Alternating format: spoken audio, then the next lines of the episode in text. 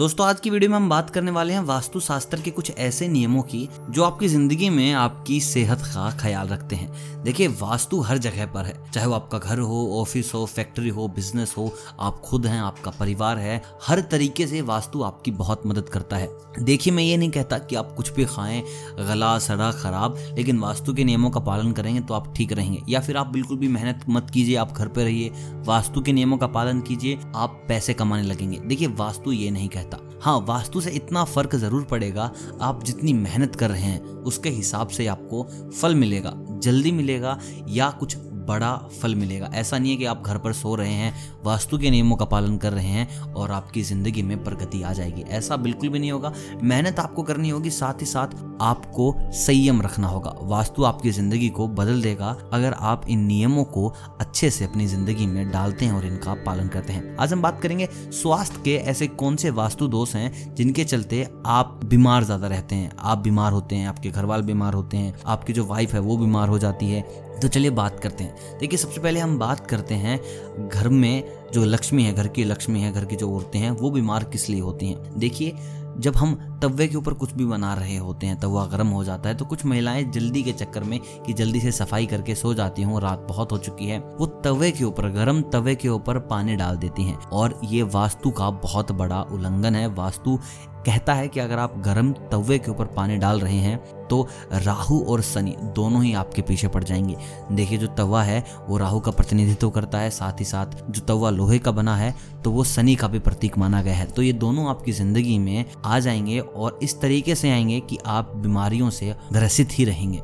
दोस्तों, अगर आपके बेडरूम में शीशा लगा है तो ये भी एक वास्तु का उल्लंघन है। ऐसा करने से आप बीमार हो सकते हैं। देखिए, मैं आपको बता दूँ, जो हम जब सोते हैं तो हमारा सर अगर शीशे की तरफ़ होता है तो ऐसे में अग्नि तत्व का बहुत ही बड़ा अपमान होता है और ऐसा करने से जो अग्नि तत्व है, वो दूर चला जाता है और ऐसा करने से आपकी सेहत पर बुरा प्रभाव पड़ता है। घर के किसी भी कमरे का दरवाज़ा सीढ़ियों की तरफ़ खुलता हो तो कृपया ऐसे कमरे में भी सोने से बचें।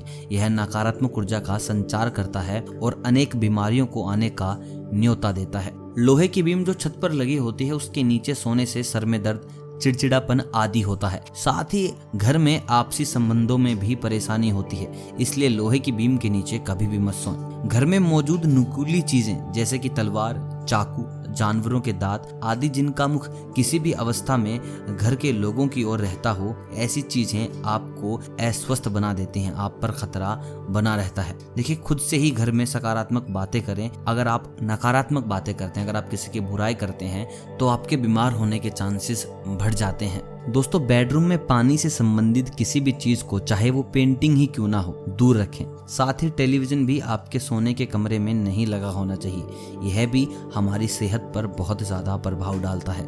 दोस्तों, जिस तरफ़ भी आपके घर की वॉशिंग मशीन हो या फिर शौचालय बना हुआ हो उस तरफ़ कभी भी सर करके ना सोएँ। ऐसा करने से आपके आपके परिवार वालों को बहुत ज़्यादा बीमारियों का सामना करना पड़ सकता है। दोस्तों, बहुत बार देखा है कि जो हमारे घर के बुज़ुर्ग होते हैं, बड़े होते हैं, हम उनकी फ़ोटो निकाल कर दीवार पर लगा लेते हैं। तो यहाँ पर आपको ध्यान में रखना है, अगर आपके घर में बुज़ुर्ग हैं और आपकी दादी या दादा दोनों ही ज़िंदा हैं तो एक की फ़ोटो बिल्कुल भी ना लगाएँ। अगर आप किसी एक की फ़ोटो लगाते हैं, बड़ी फ्रेम बनवाते हैं, दीवार पर लगाते हैं तो ऐसा करने से सेहत पर बुरा प्रभाव पड़ेगा, जिसकी भी फ़ोटो आपने लगाई है। तो हमेशा आप दोनों की फ़ोटो लगाएँ। चाहे आप अपने पापा, मम्मी की फ़ोटो लगा रहे हैं, दादा, दादी की फ़ोटो लगा रहे हैं, अगर दोनों ही जीवित अवस्था में हैं तो आप दोनों की फ़ोटो साथ ही लगाएँ।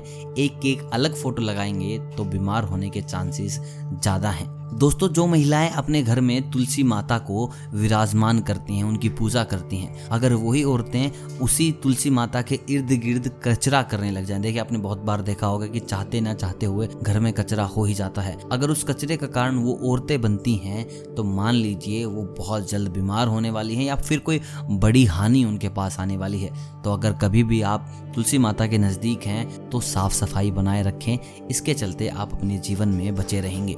दोस्तों, ये वास्तु के वो नियम थे जो आपकी ज़िंदगी में खुशहाली लेके आएँगे। अगर आप इन नियमों का उल्लंघन करेंगे तो यही आपकी ज़िंदगी में जहर भी घोल सकते हैं। अब फैसला आपका है, आप इनका पालन करते हैं या नहीं करते हैं। वीडियो अगर पसंद आया हो, बातें अगर सही लगी हो तो वीडियो को लाइक ज़रूर कीजिएगा और कमेंट करके बताइएगा, क्या आपके घर पे लोग बीमार ज़्यादा होते हैं, कम होते हैं? आपको अगर ऐसा लगता है कि बिना किसी रीज़न के बीमार हो जाते हैं तो कमेंट करके बताइएगा। हम इस चीज़ पर और चर्चा करेंगे और ख़ास वीडियोस बनाई जाएँगी। तब तक आप सभी को अलविदा, मिलता हूँ बहुत जल्द वास्तु के कुछ नए नियमों के साथ।